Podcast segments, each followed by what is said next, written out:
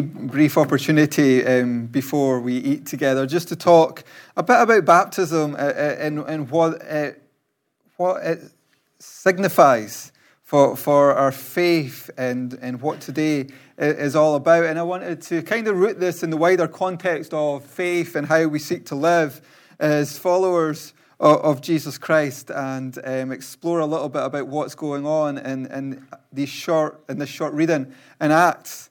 Um, a slight issue is what I wanted to start with. It's meant to say a slight issue. I blame autocorrect for that. Um, a slight issue.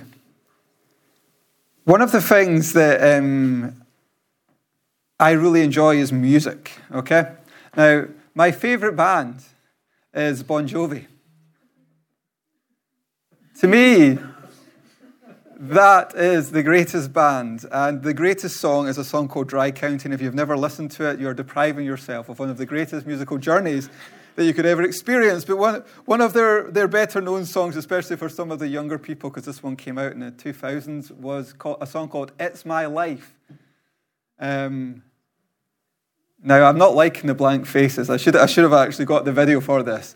This was one of their songs. It was called "It's My Life," and one of the, and it's all about living our life to the full. And one of the lyrics in it is like Frankie said, "I did it my way." Um, is one of the lyrics, and it'd be very thankful I didn't try to sing it because that would have brought great harm to your ears. Um, but that's one of the lyrics in the, the song, and that lyric kind of taps into one of the spirits, one of the spirit of our culture, which is that living life our way is the ideal. It's, that's when we thrive, that's when we grow, that's when we, we achieve, that's when everything is good. Um, and in our culture, we're taught to, to, to look inside ourselves, to decide and work out what is right and what is wrong. But one of the things that I've really been struggling with, especially the past couple of weeks, is some of the effects of that. I don't know about yourselves, but I find it intensely concerning and discouraging to see the rainforest burning and on fire. Also, that people could get some more farmland and actually underpinned and supported by the government to achieve that to be the case. I don't know about yourself, but when I hear what some politicians and what some papers are saying, I find that stuff deeply concerning. And it bothers me. I don't know about yourselves, but I'm sick to the back teeth of waking up and yet this morning is yet another example of yet more shootings taking place and lives lost. Granted, not in our country, but in another. Things like this, I think, trouble most of us, at least they ought to. And it makes, I think, us confront the reality that, like Frankie says, I did it my way, doesn't necessarily lead to us or others thriving. Sometimes it leads to harm and chaos and greed and selfishness because the ideal is that doing it my way would also be a blessing to somebody else. But sometimes, tragically, the reality is doing it my way is harm and exploitation to somebody or something else. There needs to be another way a paradigm shift. And that for me is what one of the first words that Hannah read out represents that word repent. Now, that w- word might be a word that some people are thinking, what on earth does that mean? I've never heard that word before. Repent is a word which recognizes that for humanity to thrive and for humanity to be with God, a radical change is required. Essentially, what repent means is that you're walking in life in one direction, not the band, but the, the actual direction, okay? And then turning and walking in another direction, which is probably a cover um, band of One Direction. But it's recognizing and it's a call to actually change direction because actually the direction that people we were heading in wasn't the one that would make us or others thrive. It's, it's actually it's a call to every person to choose a different way of life, and it's the way, essentially, of Jesus Christ. And this is uh, one of the powerful statements that baptism actually makes. Because one of the things that we declare when we're baptized is that we recognize and realize that the greatest way that we can live isn't my way, but Jesus' way. And Jesus' way is one in which it draws people back together once more. And more importantly, draws us back to God as well. So there's this phrase, repent, but it comes with an instruction which is be baptized. We call this believer's baptism. Believer's baptism is when we come to faith in Jesus Christ. We decide that we're going to make a public demonstration of that and choose to be baptized. Now, baptism might seem a bit strange to some after all. What's the point of it? What's, what's it all about? Baptism is a radical act that's existed for over 2,000 years. It's an act in which a follower of Jesus Christ publicly declares their faith in Jesus Christ and declares that they will follow him, that he is Lord. And for a long, long time, it was an intensely dangerous act. Christianity began in the, the, in the height and the power of the Roman Empire when the Caesar was the Roman emperor was Lord. And to declare that Jesus was Lord was um, not a good way to thrive. In fact, it could find you in great trouble. As an act, it continued um, the, the, the faith. Some of our forefathers, who were known as the Anabaptists, they also practiced this act of believers' baptism, and it got them into great difficulty as well. But they recognized and they understood the importance of this public profession of faith in Jesus Christ in expressing outwardly something which has happened primarily inwardly. It's a radical call to a radical people who say that we will live a different way to the culture around us. We will live like Jesus Christ. Now, Jesus, I think, is one of the really significant points of this verse because they were told that we will be baptized in the name of Jesus in the name of Jesus. Baptism is no abstract thing. It's not just something that you do because you, got, you, you fancy it or because you really want to go for a paddle in the sea. It's freezing, by the way. It's not because it's an effective way to get clean. Trust me, it won't be. Um, baptism is a, that, that declaration that we're going to live according to the ways of Jesus, that our life will be modeled on Him we look to Him as the standard of how we live. And Jesus is one who put others before Himself. He called humanity to a different way. One actually, uh, which at its core is about love and forgiveness and mercy, because these are the things that God has shown us in abundance. And what's amazing is it isn't like becoming, and going back to the Queen here, the Queen's been mentioned a lot this morning. Um, it's not like being part of one of the elements of Her Majesty's service, be it the police or the tax collectors or whatever it might be, where you're working in that person's name, but the, the chances of you ever connecting in any meaningful way with that person are largely zero. That's not how it is when it comes to this Jesus that I'm speaking about. Because one of the most remarkable things about it is that Jesus actually draws near to us. His promise is that he will be with us. He, in the name of Jesus, doesn't mean some abstract thing in a distance. It's about a person who is with us always. It isn't abstract. And in the name of Jesus, actually recognizes one of the, the really significant things, and that is that Jesus is Lord. This is one of the core aspects of baptism. We recognize and we declare that Jesus is Lord. And when we ask um, Logan our vows um, as she's about to be baptized, this, this is one of the questions that we will ask her Jesus is Lord. In our day and age, there are, there are many powers around us all competing for our loyalty, essentially. One really obvious example of that would be national flags. That might seem a bit strange, but it's true. National flags invoke a sense of belonging, a sense of loyalty. People will argue and debate and really nail our colours to that mast.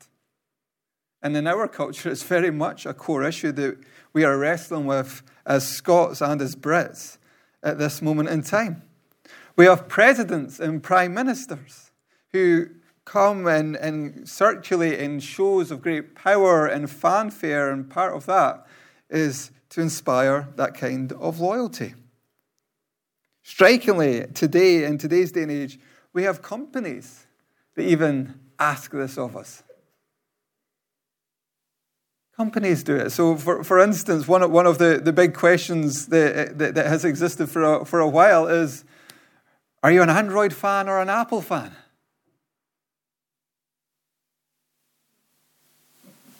Yeah.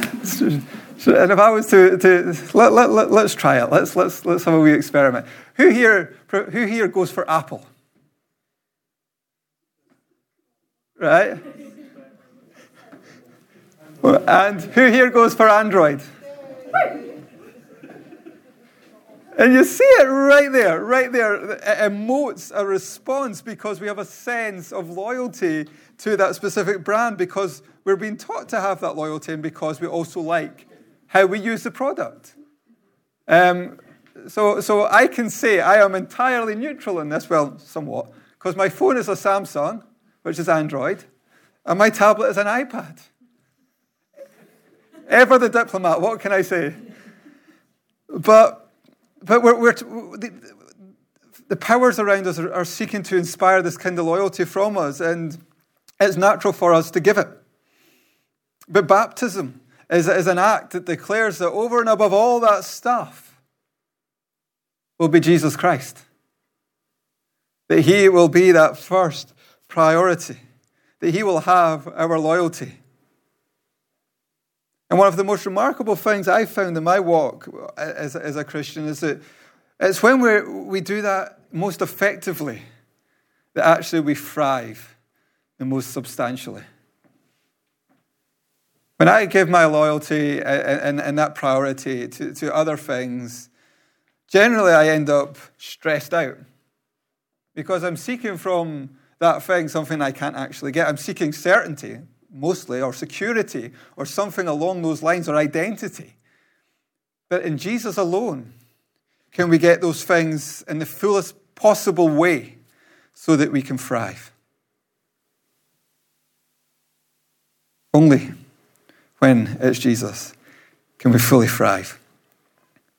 So Jesus is Lord. It recognizes that call upon us to give that loyalty to Him, but it also declares that Jesus is a king as well. There is a kingdom that Jesus has brought here a kingdom of justice, of goodness, a kingdom that is here but will come in its fullness at the end. When we begin that journey of following Jesus Christ, we become part of that kingdom. We become those that that king will use to show his kingdom, its ways, its ethics, its principles, its practices, its priorities, so that we can be the ones that show the love, the light, the power, the compassion, the goodness of God to those around us. Jesus is Lord, but He is also the way as well. He is the example of how to live, and the Gospels are filled with amazing stories about Jesus and how he used his power and how he used his goodness and how he reached down to some of the most lost and hopeless and hurting people and brought hope and transformations to their lives. But Jesus also tells us that he is the way to God as well. One of the things that, that strikes me is as people, we, we're made to be in relationships relationships with each other. So, with our spouses, our brothers, our sisters, our parents, our friends, our, our work colleagues, our, our bosses. Does, does that one apply? Yeah? But we're made to be in relationships with people. But we're also made to be in relationship with God as well. And one of the devastating things about sin is that it destroys both of those. It pushes us further apart with people because it brings in hostility and unforgiveness and envy and all this kind of stuff.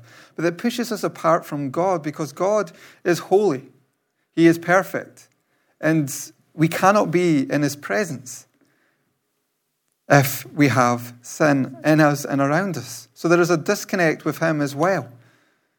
And let me stress that disconnect isn't the fact that He isn't there, or that He doesn't love us, or that He doesn't care, or that He isn't trying to reach out to us. God is doing all that and so much more because He does love us, He does care for us, He is there for us. But He wants us to know Him as well as He knows us or as much as we possibly can. So that internal thing, we're, we're looking for, for what gives us meaning, for what gives us identity, for what gives us purpose. And we'll, we'll look at in lots of different ways, and that's why all this tribal stuff is so, so appealing. And it manifests itself in all sorts of different ways, like the wee Apple or Android experiment that we tried a second ago. But ultimately, the place that we can find that fulfillment, that identity, that wholeness, that completeness is with God. Because we were designed to be in relationship with Him and with each other. And those relationships with others actually thrive when we're in relationship with God as well. In Jesus, a way has been opened up for us to find God, and it's described in these verses, and we'll cover this briefly because we're given a new life. We're offered forgiveness. I remember one of the ways I tried to describe sin previously was it was kind of like Irn-Bru spilt on a white carpet. Now, I, I don't know about yourselves, but uh, every now and then I, I, I go into to a house and, it, and it's immaculate. And I, I, am, I am terrified, I am afraid, because I am not an immaculate person. I am not. And if I have the opportunity to somehow create a stain, the chances are I will. But Irn-Bru is one of these things that when it's down, that's it, because it's made from girders. Of course, you're not going to be able to remove it. Um, so, what do we do? We, we, we, we think, okay, well, certainly when I was a child, if I was in this scenario, my solution would be, right, I'm going to move the rug and hope for the best. Or we move furniture, or we move the sofa. Yeah, if Irn-Bru gets on the ground, you would probably be trying to move your sofa to cover it. Um, because we, we, want, we want to hide that, but the truth is it's still there. The problem remains. Sin isn't some wee thing that we can toy with, it sticks, and we can't remove it. And when the issue with that is, is ultimately it creates, as it says, that, that, that distance with God. And God can't just dismiss it and say, ah, it's all right, because He's established the moral order. He upholds that moral order. So, what God did was sent Jesus. And what Jesus would do is take that sin and the, and the consequences of it upon himself so that we can be completely forgiven of it. The Son of God came on a rescue mission to set us free from the power of sin so that we could know God as our Father. Jesus' death on that cross created a way for sin to be removed and erased completely. Now, does anyone know how you get Irn-Bru out of a, cre- a cream carpet? Oh, me. a new carpet. By that. Challenge to get that out, William. It certainly would. Now, I, yeah, I'm getting no actual answer for how you would get that out. But one of the answers could be you buy a new carpet. Um, but the, the, the, what Jesus has done has cleansed completely every sin that was sticking and was, was part of us. He took it upon himself and he takes it away. And what's remarkable is, is what is asked for. What God asks for. Now, he doesn't ask for money like some preachers might claim. He doesn't ask for perfection. He doesn't ask that we would live the most perfect, wonderful, holy lives, although his desire is that we would. He asks for faith. He asks that we would believe, that we would trust, that we would accept what Jesus has done on our behalf. That's what he asks for. He asks for faith. And that's what Logan has, tested, uh, has shared that she has responded with, and it's what many in this room have responded with. But we're not then left alone in, in this life of faith. You know, being called to live like Jesus Christ isn't easy. And I speak very honestly for myself here. I know often how I should respond in a situation, what, what, what I would term the Christ like way to respond would be. But I'm not going to stand here just now and say that that's what I always do. We're called to live in a way which puts others before ourselves, which expresses the life and love of God into this world, and, and that can be difficult. But what we're told here is that we're given the Holy Spirit.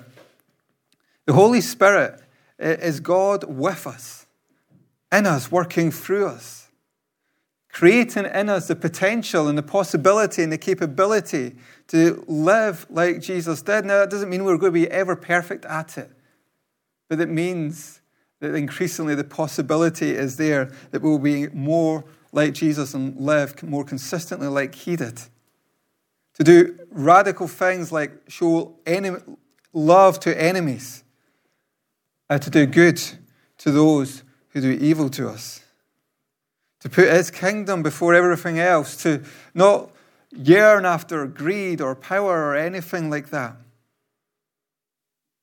God doesn't stand apart from us saying, Come on, try harder. Come on, you can do it. Get up, try harder. He's with us, His Holy Spirit in us who guides us, gives us strength, challenges us. Christians don't stand alone, we stand with God by our side. And it's a promise. And I ask this morning is this this promise for you? As Logan makes this declaration today, many in this room have done the same. Billions have done it throughout history. God isn't finished yet them.